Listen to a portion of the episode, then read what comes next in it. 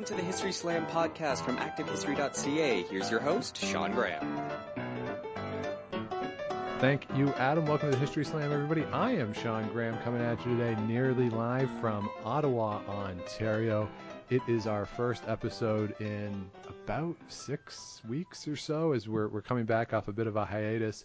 And I just want to say off the top of the show, this is the first episode we've done since the World Health Organization declared COVID-19 a pandemic, and since the Ontario government declared a state of emergency. There's state of emergencies across the country, across the world right now.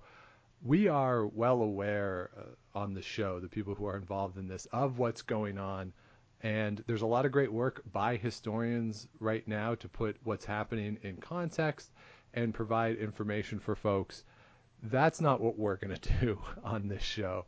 For the next few weeks, we're going to do stuff that's a little lighter in content and in the discussions. We're still going to look at, historical issues and historical topics. We're just going to do it in a way that is a little more fun. I think, at least for me personally, we could use a bit of a distraction from the reality of the situation, and that's what this show is going to try and do for the next few weeks.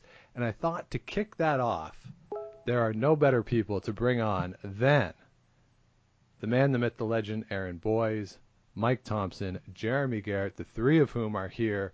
And we are going to talk about historical hockey figures. The NHL playoffs would have started at some point in the next week, I think. And normally we all get together, or we have all gotten together, and done a fantasy draft for the playoffs. We have a bet. And the winner gets a trophy. The loser also gets a trophy that they have to display in their house to demonstrate how terrible they are. And we decided to do this, but with historical figures. I'll explain the format in a minute. But first, gentlemen, welcome. Thanks for having me back on. Always a pleasure, Aaron. Mike, welcome back to the show. Thanks very much. Happy to be here.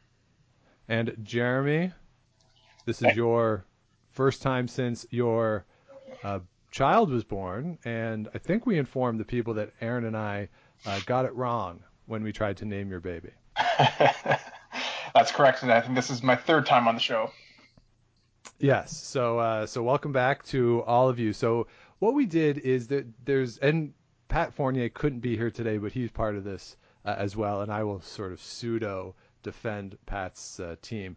So what we did, there's a website called What If Sports, and what it allows you to do is draft teams across eras and simulate a season for those teams to see how they would do. You could also have teams that you draft and they go head-to-head against each other. So what we've done is Aaron, Mike, Pat, and Jeremy each submitted a team to me. I put those teams into the What If simulator, and we have the results. So the guys know the teams, but I'm the only one currently who knows the results. And what we're going to do is go around. Each person will discuss their teams and try to defend their team. And then we'll go through to see what the results were. So picking at random, and by random I mean the team with the most players that I'd never heard of. Jeremy Garrett, go first. Who's on your team? The way we did it, two lines and two pairs of defensemen and a goalie. I rounded out the team, and I'll explain how I did that at the end. But Jeremy, please defend your team. Well, first identify and then defend your team. Well, I mean, I don't know how you don't know most of the guys on this team, but anyway. I didn't say most, but it has the most of all the teams. It had the most players who I'd never heard of, and all by right. That I mean one. All right. It had a player I'd never heard of. I'll ask after who that is, but on left wing, I have Alex Ovechkin and Johnny Bucyk. At center, of course, had to take the great one, Wayne Gretzky, and also took Mario Lemieux. Right wing, I have Jaromir Jagr and Guy Lafleur. Left defense, I took Paul Coffey and Nicklas Lidström. Right defense, I have Al MacInnis and Ray Bourque. Now, I recognize that Ray Bourque is a left shot, but trying to fill it out. And for goal, I took Patrick Roy. Now, to defend this, I mean, Some of these are fairly easy. You have Wayne Gretzky. I'm sure everyone took Wayne Gretzky. And then from there on, I mean, you have personal preference. For me, I took Ovechkin looking at his potential. He's still playing. He's ranked quite high in the amount of points. I believe he's in the top 20 now. Sorry, he's now 36th. Number two in goals, though. Pardon? Number two in goals. Yes. I'm looking at overall points as well. I mean, you have your goals, but your assists are also important in setting up those future goals as well. So again, took Ovechkin for the future potential that of where he's going to land up on this overall list. Next is Johnny Bucyk. It was a tough one here. I struggled with left wing actually quite a bit, and then started trying to look up a lot of the different left wings and also what some of our colleagues took. A lot of them actually took Bobby Hall, from what I noticed, and trying to look it up, I realized that actually Bucyk, from the natural left wing position, is ranked actually a lot higher than a lot of people recognize for points. So I threw him in there.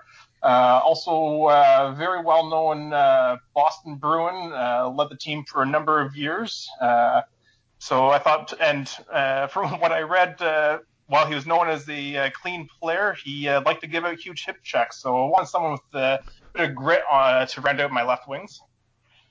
Again, I'm not even going to try and defend Wayne Gretzky. I mean, yeah, you don't have to. That just speaks for himself. He's the only player who was picked across all four teams. Yeah. And then there was Lemieux. I mean, again, an amazing player. Unfortunately, his career was cut short with a lot of health issues. But as a result, I think that you could have seen him a lot higher had he been able to remain healthy. Jagr was he was an interesting one because if we only pull the NHL records, then he isn't quite as high. But, of course, he went and played in Russia for quite a while as well. I remember when he got traded from the Penguins to the Capitals. I mean, didn't do very well in Washington. But overall, I really liked the style of play. Moving on, Guy Lafleur, I mean, well-known Montreal Canadian. High point count. Again, trying to be a little separate from some of our colleagues, so went there. On defense, Nicklas Lidström, amazing defenseman. Actually, funny enough, when I started doing hockey pools a long time ago, he was one of the defensemen I always tried to get. Always could rely on him. Was really happy. Paul Coffey, I mean, another amazing defenseman. I actually knew about him because I believe that there was a TV show called Making the Cut where amateur hockey players went on a reality TV to try and make a chance to come into the playoffs. And he was actually one of the guest defensemen that they had to play against. Al MacInnis on right defense. You're showing your age there, man. Like, that's Paul Coffey. Al MacInnis, again, played for St. Louis for quite a long time. Amazing defenseman, plenty of goals. I actually remember when he retired as well. And similar to Ray Bourque as well. Where it got really interesting was goalie. I was actually between three. I was between Patrick Roy, Martin Brodeur, both amazing goalies, all-stars, NHL Hall of Fame players. You name it. But I ended up, I gave the edge to Waugh. I believe that he still has some of the records over Martin Brodeur. Now, I could easily be wrong there. And the third one I was actually looking at was Jacques Blanc. Just, I mean, for the historical aspect of introducing the goalie mask, but also his record speaks for himself. So that would be a lot of the justification for my team. Yeah, I think you're hard-pressed to on the goalie to say Patrick Roy is one of the greatest of all time. I think he gets a little hurt just in the early part of his career based on, you know, it's the end of that scoring surge of the 80s into the early 90s. So that hurts his, you know, goals against average, save percentage, that kind of stuff, just the era that he played in. But you know, we'll get to what Pat's team is. You know, you got a goalie who played his whole, pretty much his whole career in the 80s. And those guys just statistically get hurt compared to people who played, especially late 90s when nobody was scoring. Exactly, yeah. So that's Jeremy's team.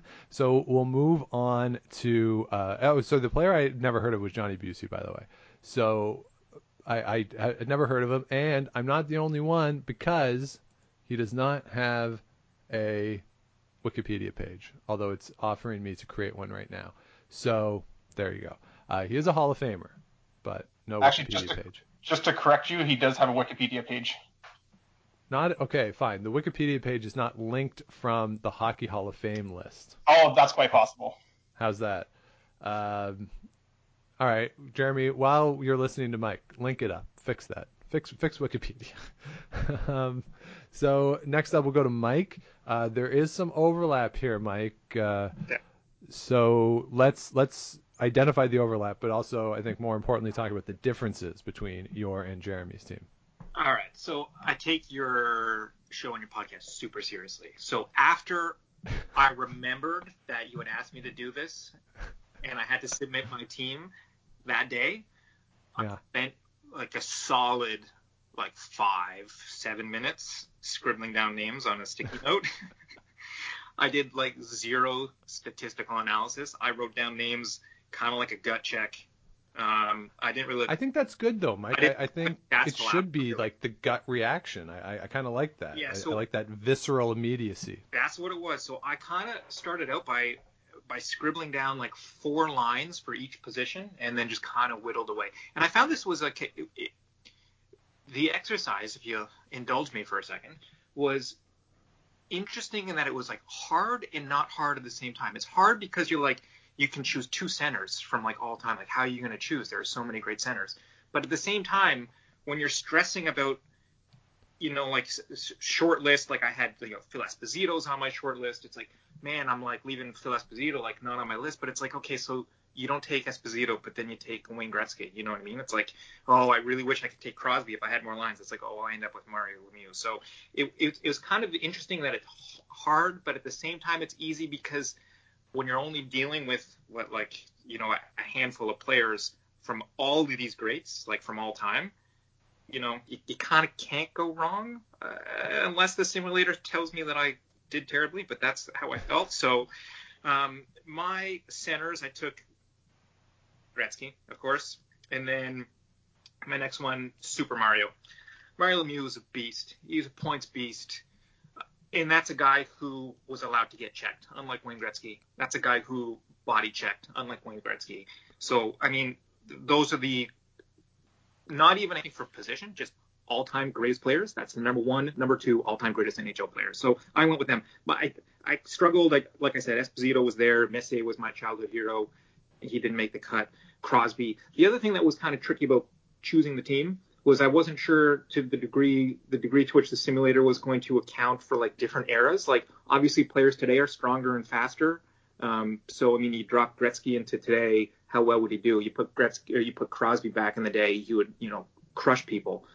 So I wasn't sure if it was just going based on stats. So I was a little bit unsure of how balanced to make the team in terms of a little bit more current era. But I just went with my gut. So like I said, Gretzky and Mario are my centers. Left wing, I got Ovechkin.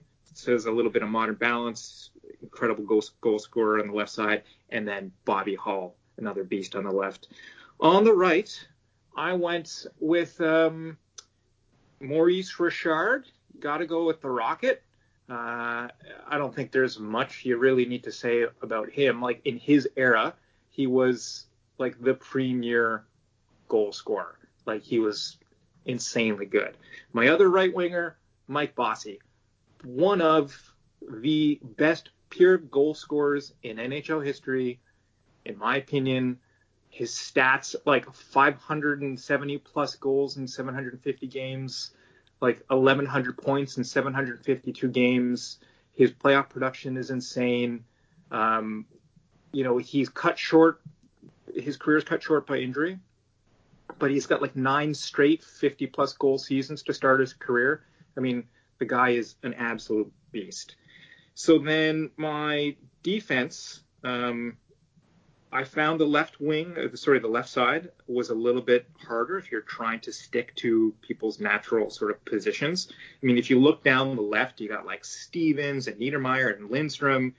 But I went with Ray Bourque and Denis Potvin.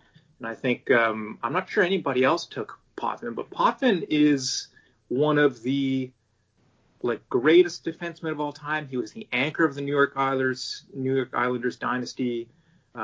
He's got over 1,000 points, over 300 goals in 1,000 games. He's like a point per game for a defenseman. Absolute beast. Right side, Bob Orr. How do you not take Bob Orr if you're taking all-time best? And then Paul Coffey. Like I said, I didn't really look up stats. I knew that the simulator was going to be weighted towards offense, so in my mind I was looking for purely offensive minded defensemen. I wasn't sure if the simulator would take into account plus minus at all, so out of curiosity I just went and looked at the plus minus stats, and I ended up with I think 3 of my 4 are in the top 5 in terms of plus minus. I think Potvin, Bourque, and Orr are all, and I might be wrong, but I think they're all top 5 all-time plus minus.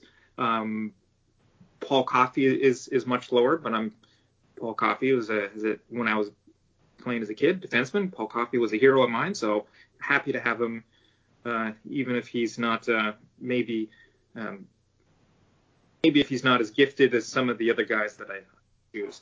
And then for D, what's the last position? Goalie. I took the Dominator, Dominik Hasek.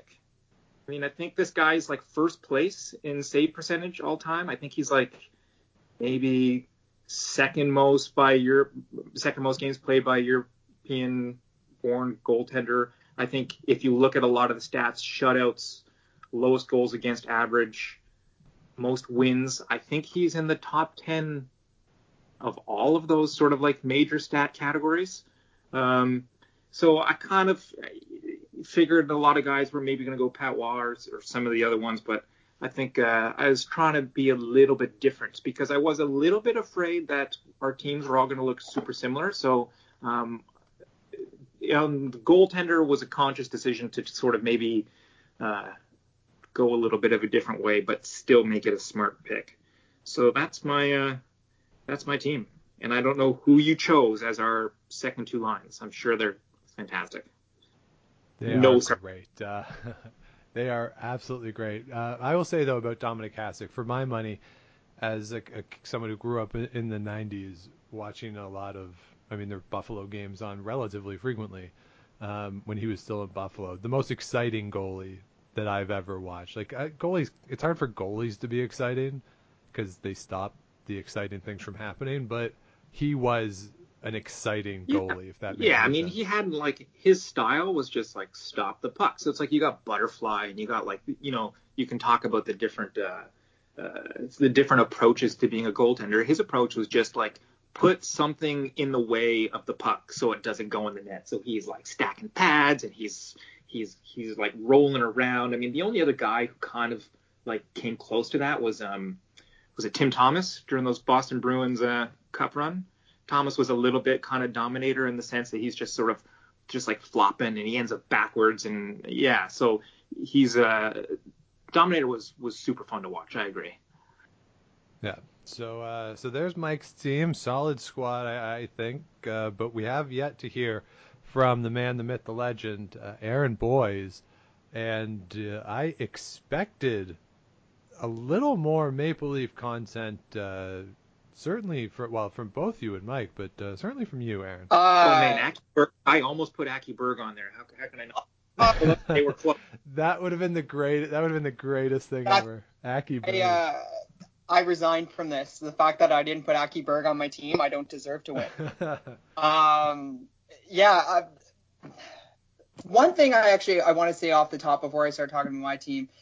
This is a little difficult, and I'm afraid to see what lines you picked because, Sean, you're a notorious puck hater sometimes, and you're more about the hoops, and so your knowledge about the NHL is a little bit lower, and so I'm afraid that you're going to skew this a little. Is that fair? No, because, okay. Oh, you're not... It wouldn't be skewed in favor of anybody, at least, because everybody in the simulator had the same last two lines and last four defensemen and backup goal. Paddock, no, put my mind at ease. It's okay. It's okay, you know.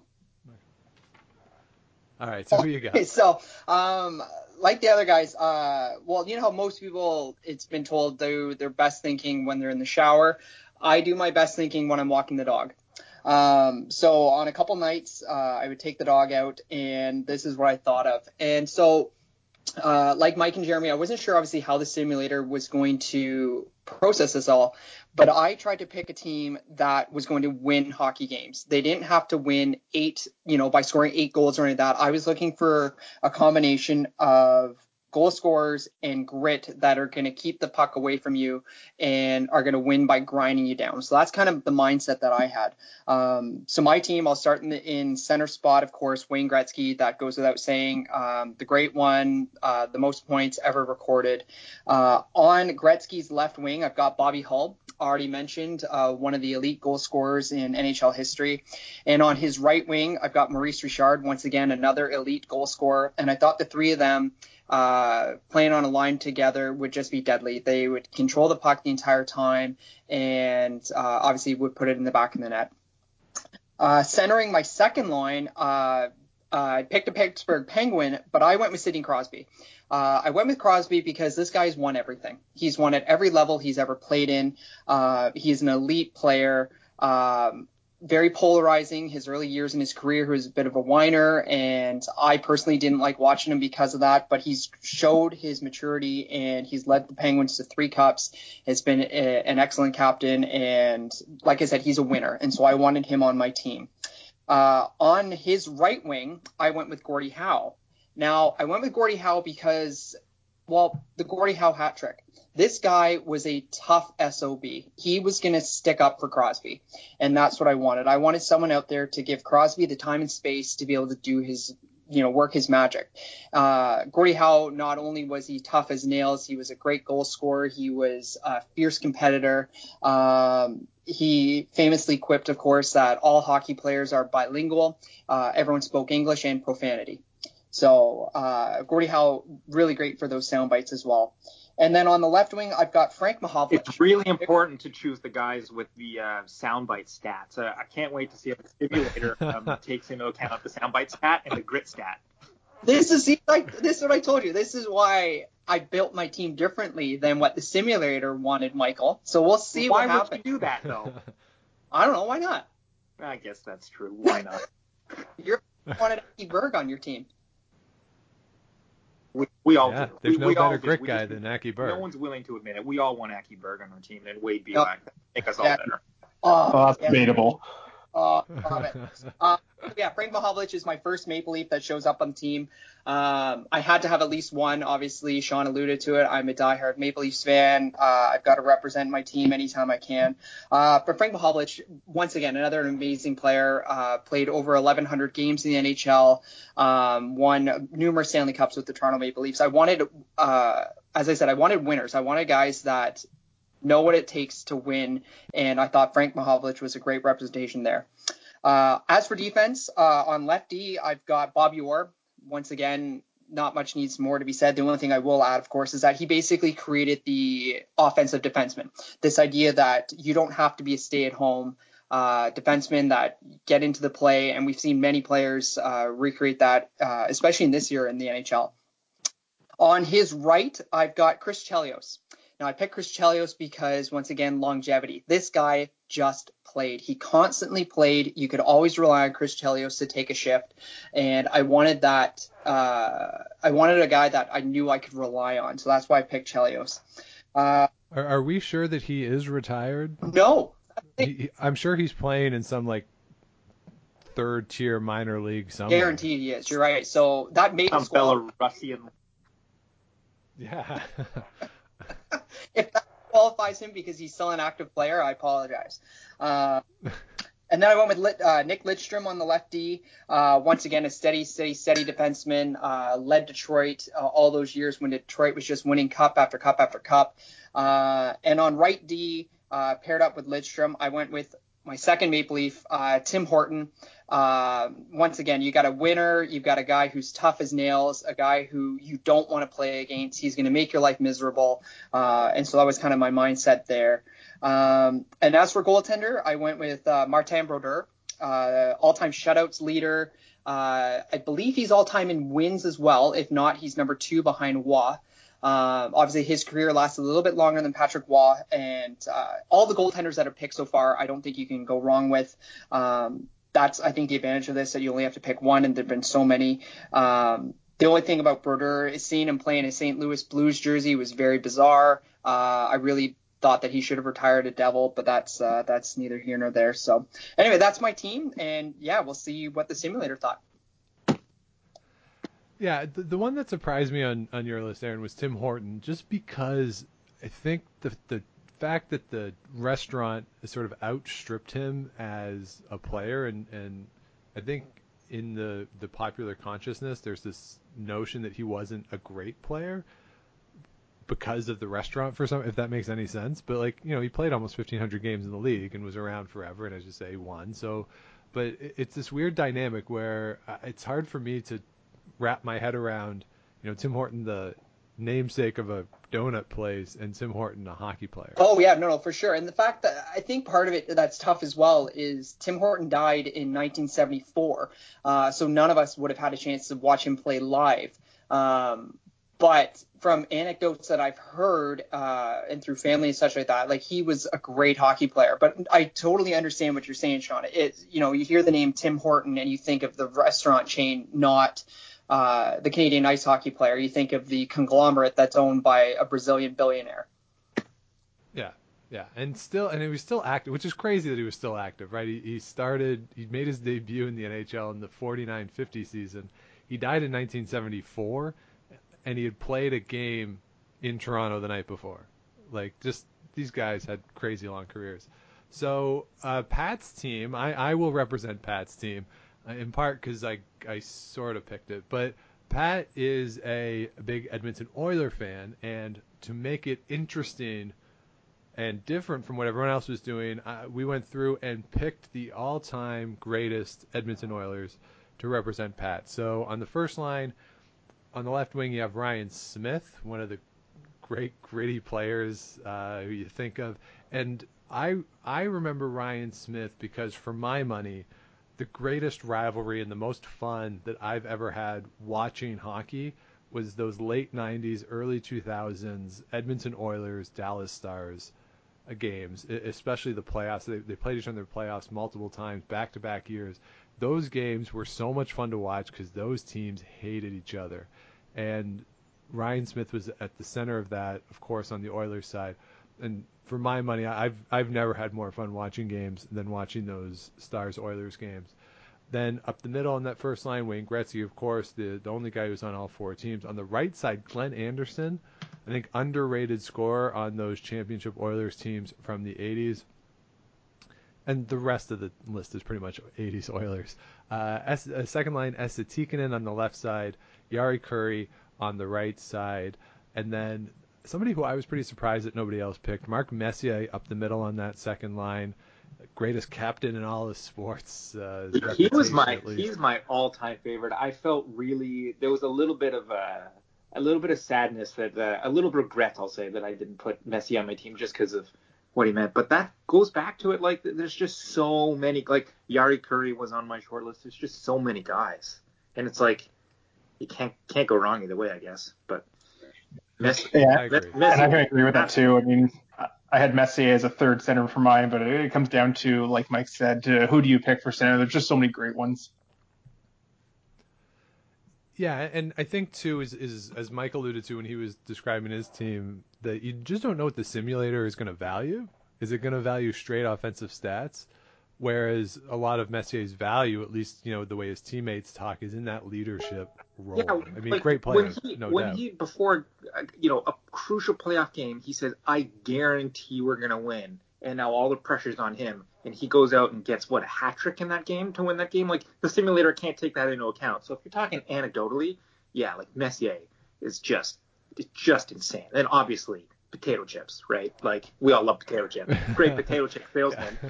But the simulator doesn't take that into account. So you're right. Like, you just don't know what that simulator's thinking in there. Like, what kind of what synapses are Skynet simulators sort of like firing in there? You have no idea. No. So that's those are the forward line's greatest Oilers ever. On the back end, Paul Coffey, who's been named before, prolific scorer for the Oilers there, again, during their great run. Kevin Lowe, for people my generation at least, better known as a coach and executive, solid defenseman. Chris Pronger, his best years were not in Edmonton, but I'm putting him on this team because he played for the Oilers. And then another player who I was unfamiliar with, Charlie Huddy, is on this list as well. He played 1,000 games in the NHL, majority of those for the Oilers on those great Oiler teams. He had a couple good offensive seasons, 82-83 at 57 points, and he was in the 40s, 50s a couple other times in his career. So a solid defenseman there for those championship Oiler teams.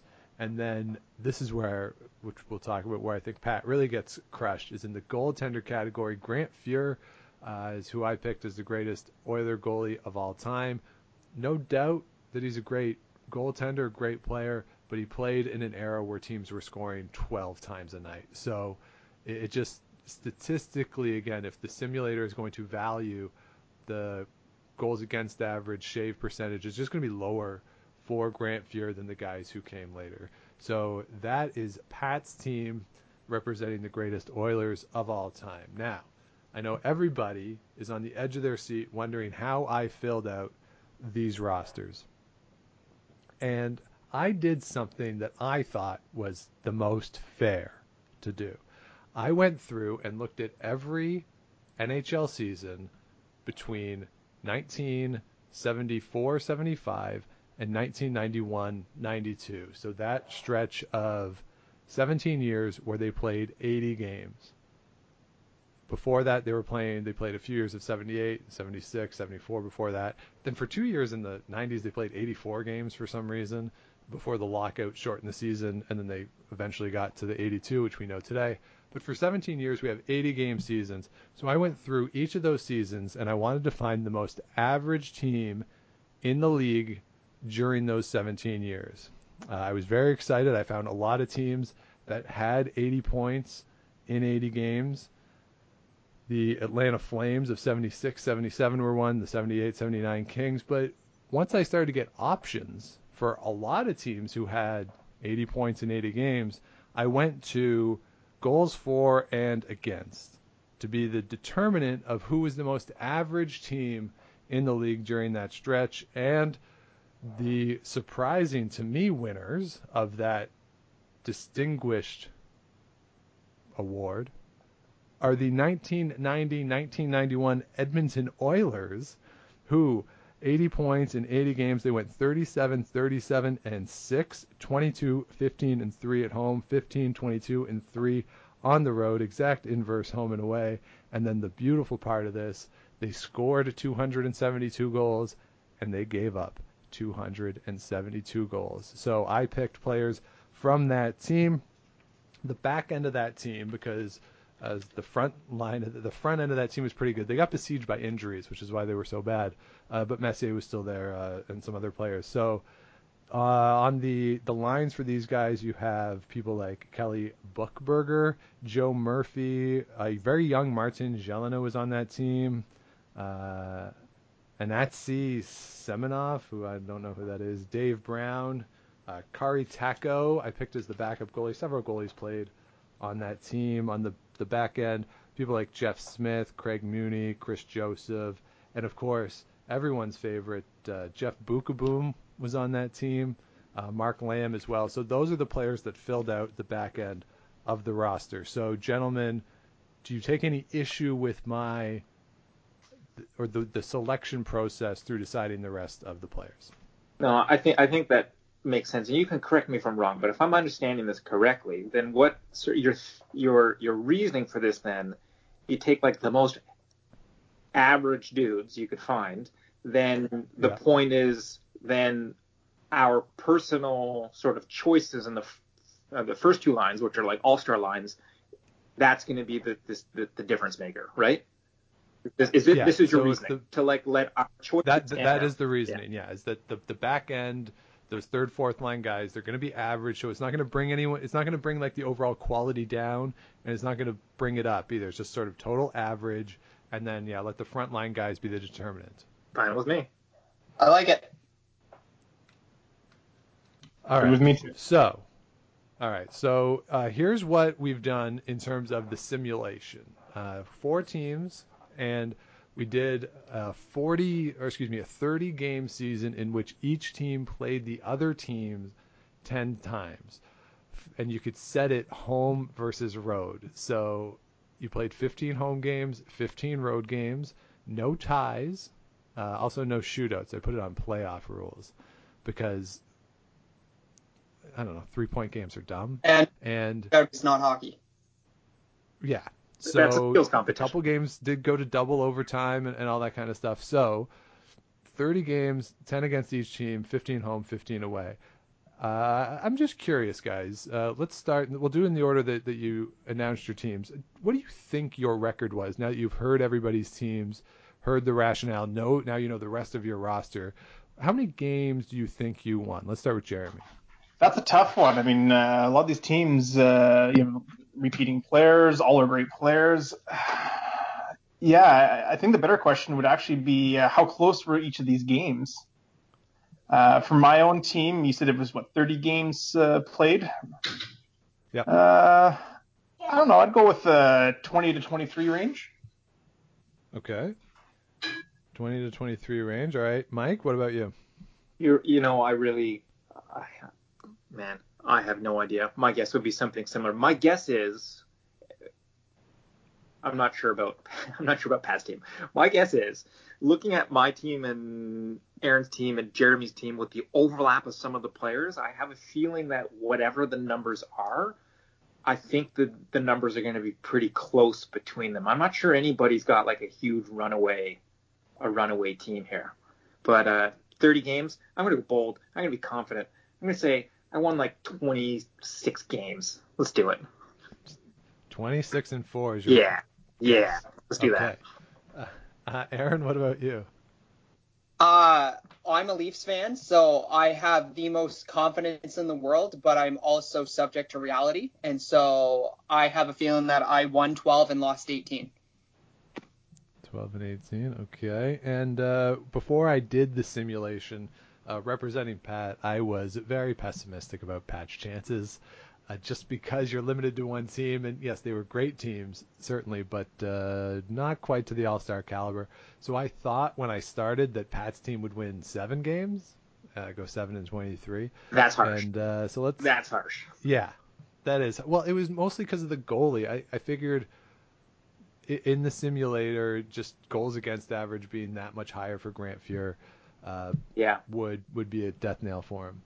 So Jeremy brought up a good point. Were these games close? So the way it works in this simulator is that you simulate one game at a time, and it brings up a box score for you, which has time on ice, it has penalties, it has who scored and who scored when, and all that kind of stuff. And it was really interesting. So I went through, I kept track of home and road record, as well as goals for and against for each team. And I have a list in front of me of all the games and the scores of each of those games. And I am very proud to announce that I was correct, that Pat's team was the worst.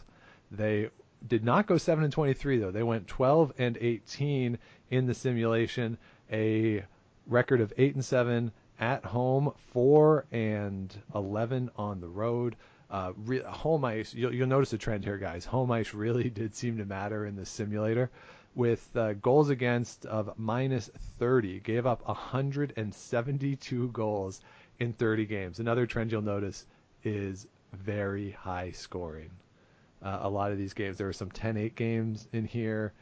It was not uncommon for teams to put up 8-9 goals, which is not surprising given the firepower on the top two lines. But 172 goals in 30 games, I was very surprised by. So Pat finishes at 12-8. Is anybody surprised that Pat's team finished last? I wouldn't say I'm surprised that his team finished last. I'm a little surprised at the record in comparison to some of the other teams, though.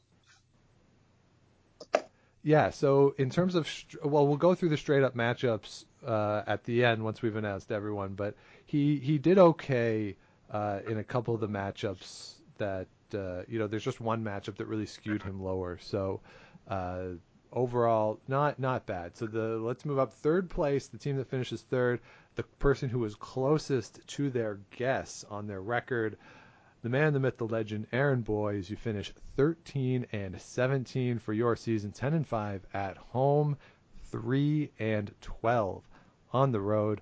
But, and this is where sample size could be a factor in here, that even though it's 30 games, 10 against each of the other teams, still a relatively small sample size because you go 4 games under 500, Aaron, but you are plus in the goals for against category, scoring 161, giving up 158.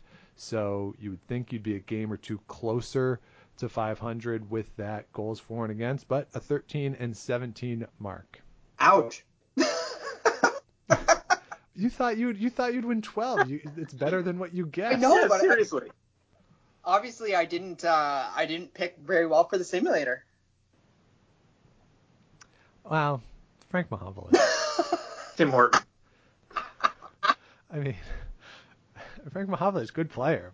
Second best left winger of all time. I'm a diehard Leafs fan, and we're talking greatest Leafs of all time team. Like, yeah, sure, they can be on there, but. Yeah, so that's a bit tough. So it came down in the end between Mike and Jeremy. One of these teams went 19-11. The other team went 16-14. Yeah, close, eh? Yeah, so it was within 3 games, and congratulations, Mike Thompson. Your team is the champion. Nice. So, so Jeremy's team 16-14, but this is remarkable. 13-2 at home, a terrible 3-12 record on the road. Jeremy, you gotta pick guys who can travel, be able to play on the road. Scored 172, giving up 161 in those 30 games. Jeremy, ouch. So just I'm curious. Can you just indulge me for a second? Remind me, because these two teams have a fairly close record. So I had Ovi and Bobby Hull on the left, Gretzky, Super Mario, and then I had Bossy and Richard on the right. What were Pat's forwards, out of curiosity? So Pat's were Ryan Smith, Wayne Gretzky, Glenn Anderson, Esa Tikkanen, Mark Messier, and Jari Kurri. Oh, so not a huge amount of overlap there, eh? And then on defense, maybe we had some overlap. I had Potvin, Bourque, Orr, and Coffey. With Pat's team, only Paul Coffey is the overlap. Seriously, fascinating. Yeah. Interesting. So one thing that comes to mind, sorry to interrupt, I'm just really curious what the records would have been like if you had, say, the overtime loss that they have now, because just how you mentioned with mine, had a plus goal differential, but 4 games below 500. Like with the new NHL, you're easily looking at fake 500, wouldn't you guys think? Yeah, for sure. Well, I will say this, Aaron, in your matchup with Mike, you guys played as if you were actually playing. Yeah. The two of you had three consecutive overtime games. Game 6, 7, and 8 of that series all went to overtime. Mike won 2 of them. So, yeah, you're right. If in the new rules, that's 2 losses that are converted to, like, I call them the orange slice points. Yeah. No, and I'm not disputing the results. I'm just more pointing out how interesting it is, like how the NHL really wouldn't be as on par, if you will, if it were back to these rules. Right. Yeah. I mean, it's fake parody. Yeah, it's fake parody. Exactly. Oh, right. And that. Yeah. I mentioned. I find that really, really interesting. How close it can be, yet a loss is a loss. So can you see the stats in terms of like player stats, like whose goals, assists, like does that information come out the other? I'm curious to know of these players, like who came out as like the best goal scorer or something. And also I'm curious to know, I'm not, you can tell me if you have this kind of information, but where you have overlap player, like Gretzky's on all the teams. Was he like the highest goal scorer for all of them? Was, you know, was Super Mario on my team, you know, not as good as Mario on another team? Do you have these kinds of like overall stats?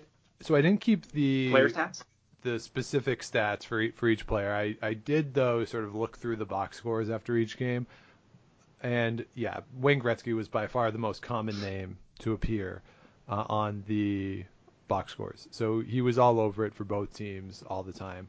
And sort of anecdotally looking at the rest of it, I think where the difference was, Mike, is defensively, because your team gave up the fewest goals by far, right? 15 fewer goals than Aaron's team. You also scored the least, but other than Pat. On defense or overall? Overall. So you scored 153 and you gave up 143. So, you know, the algorithm of that type of goal differential wouldn't quite lead you to a +8 normally, but compared to everybody else, you know, when you're giving up that many fewer goals, I think the takeaway for me at least is that the simulator did value defense in some manner, right? It wasn't just about offensive defensive play, even though your team does have great offensive defensive players. Yeah, that's interesting because that's what I chose them thinking offensive mind. And like I said, after the fact, I went and I looked up all-time NHL defensemen, and I sorted plus-minus, and I ended up with 3 in the top 5. So I just ended up choosing guys who were great both ways. But the other thing I mean, it's hard to know when you're giving up that less, you know, I mean, if your goals, if it's purely defense or to what degree the goalies made a difference too, I guess. Yeah, and I don't know how much, you know, puck luck factors into the simulator either, right? You know, if it goes off a guy's skate, then, I mean, that happens. Yeah, like I said, Hasek, one of my reasons for taking this, I think he's like the best in terms of save percentage, I think, all time, something like that. So it's interesting. I thought the simulator would just be purely based on offense, but I guess it is taken into account defense in some way. Yeah, in some capacity, there was some sort of acknowledgement of a need to play defense in here some way. I will also say that by far, Jeff Bookaboom had the most penalty minutes in the simulation, by far. It seemed like he fought himself a couple times, too, which was great fun.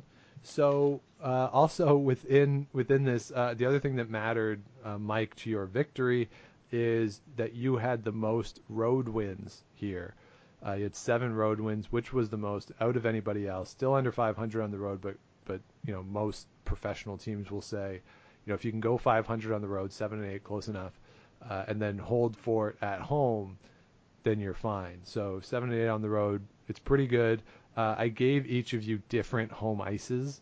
Well, Mike and Aaron, I gave you both Maple Leaf Gardens. Jeremy, I gave you the old Ottawa Civic Center, and I gave Pat the Rexall Place or Rexall, whatever it's called.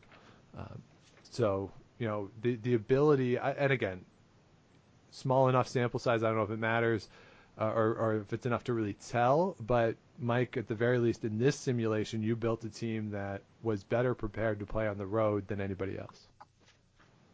That's good to know. I did not think about that at all. Zero thought to that, but there you go. So the other thing I will say, I went through and found the players who were specific to your teams, and just curious if Wayne Gretzky offsets Wayne Gretzky on all the teams. Here are who was unique to you. So Jeremy, Johnny Bucyk was unique, Lafleur, Al MacInnis, and Patrick Roy. The goalies were unique just across the board. Those were your unique players. Mike, it was Bossy, Mike Bossy, Denis Potvin, and Dominik Hasek. Aaron, Frank Mahovlich, Sidney Crosby, Gordie Howe, which is shocking to me that nobody else picked Gordie Howe, Chris Chelios, Tim Horton, and Martin Brodeur, and then everybody on Pat's team other than Gretzky was unique to Pat. Oh, and Paul Coffey, sorry. So, you know, I guess what we could take away from this, Mike, is that perhaps Mike Bossy, Denis Potvin, and Dominik Hasek are in fact the greatest players of all time. Yeah, I mean that's obviously the takeaway. Like this scientific analysis leads me to believe that that's 100%. Mike Thompson is the greatest general manager in hockey history. Yeah, no, yeah. Well, that's the other. I wasn't gonna say it, but thanks. It's obviously my hockey brain. My hockey sense is so good. So there you have it, fellas. That is the simulator. Mike gets the trophy. Cool. The simulator gets the other trophy. Yeah. Well, yeah, because we were not allowed to see each other for however long. Yeah, we'll have to. I'll send you an image of a trophy. Can you post the image of the trophy on this on the page when this podcast goes live? Absolutely, I will do that. Can we also post the loser trophy? Too. Can we also post the loser trophy for Pat? Yeah, no question. So the one thing that if we did this again, or if we ever do this again, I'm surprised you didn't have us come up with team names. Oh, good point. Yeah, I didn't think of that. We should have done that. Why didn't we do that? Bad job by me. Well, now we know for next time. Well, do you have one in mind, Mike? Oh, I don't know. The fighting.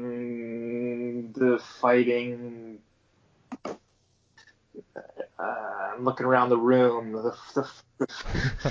The fighting bobbleheads. Nice. Yeah. Nice. Yeah. So next time, we do something like this. Yeah, team names will be a necessity, of course, and we'll have to make sure that we can say them on a podcast that does not have an explicit rating. Oh yeah, wow. That's part of the deal. So that'll do it for this episode, gentlemen. Thank you very much for joining me, Mike. Congratulations. Thanks. Jeremy, congratulations on second place. Thank you. And Aaron, congratulations on being the person to most accurately predict your team's results. Thank you very much. Because he's a Leafs fan, gentlemen. He's a Leafs fan. He's realistic. He knows deep down just exactly how good his team is. That's what I told you. You hope for better, but deep down you know just how good they really are. I'm full of optimism every game, but no more often than not they're going to lose. But even when they do better than you expected, you're still pissed off that they didn't do better than that. Correct. Yeah, I know how it goes. Yeah, I've watched one game with you guys. It was in November of this year, whatever it was, and I wasn't really paying attention to the game. But based on the conversation, I just assumed that the Leafs were losing like 12-0. And then I look up at the end, and I think they won the game. Yeah, they won it overtime. What did they? Overtime? Yeah, they won it overtime. Was that this year? I thought that was the year before. I don't know. They all blend together. Time doesn't mean anything anymore. But the point is taken. They were not losing. I think they were actually winning as we were complaining about how terrible they are. Give me a second. Yeah. And that's my takeaway. Okay. Why, are you looking up when it was? No, it was when Mike Babcock. Mike Babcock was the coach.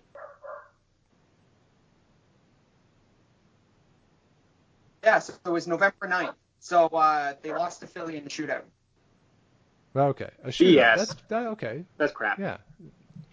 Yeah. I mean, they didn't get blown out. No, but that start is their 6-game losing streak, which resulted in Mike Babcock being fired. Which we were at that game in Las Vegas. That was delightful. Yeah. And, now everyone in the league is not coaching. Well, I know. I mean, the Leafs are, undefeated in the last few weeks? It's fantastic. They're going to go the rest of the season undefeated. They're amazing. Yeah. It's a beautiful day, and, if you Leafs TV or whatever it's called now, I'm sure they're just showing classic Leaf games where they win. They are. You can yell at those teams. They are. It's called Sports Night Ontario. Yeah, Oh, is that all they're showing now? For a Toronto sports team that actually matters these days, they're re-showing the entire Raptors playoff run from last year, so that's kind of nice. Yeah, that is fun. Tonight, I believe, is Game 7 as we record this on Tuesday. Yeah, I have them all taped, but I'm rewatching them for sure. Yeah, it's a lot of fun. And that's the disappointing thing. Even the games they lose is fun. Amongst all these the shutdowns of the leagues. The Leafs weren't winning the cup anyway this year, so whatever. They're golfing a little bit earlier, but the Raptors actually had a chance. That's a big bummer that the NBA is done. It is sad, yeah. And I was sad too with baseball not starting. Yesterday, Major League Baseball put up the 2019 Home Run Derby, where Vlad went just crazy. So did Jock Peterson. And after I watched the second round of that, with Vlad and Jock Peterson, I kind of felt like I needed like a cigarette and a nap. It was incredible to watch. I thought people would be happy because instead of like a stupid number of baseball games this year, you're going to have maybe like just an annoying amount of baseball games, or who knows, maybe just like a reasonable amount.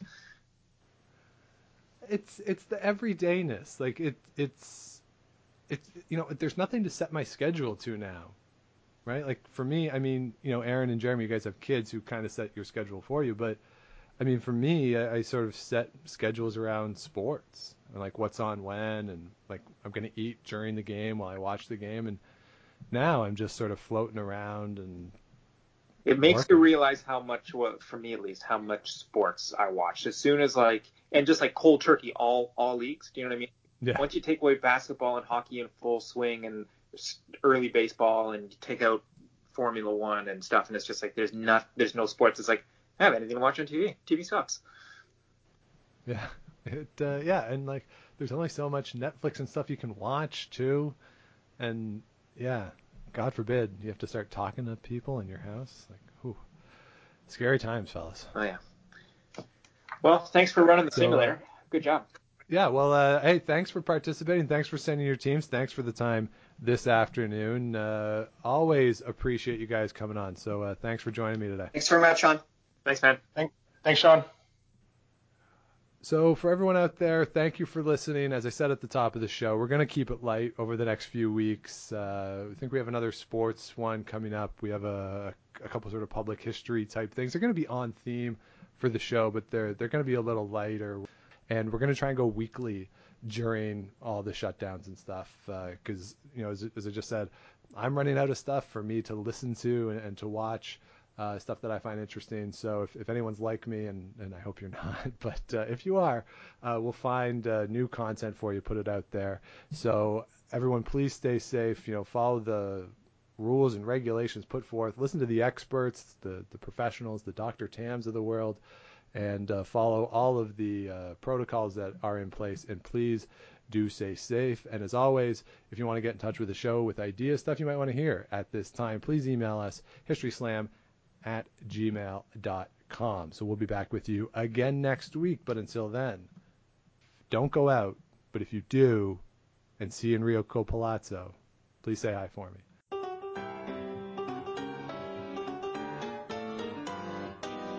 Thanks for listening to the History Slam podcast. Be sure to check out Active History for more features, articles, and be sure to subscribe on iTunes.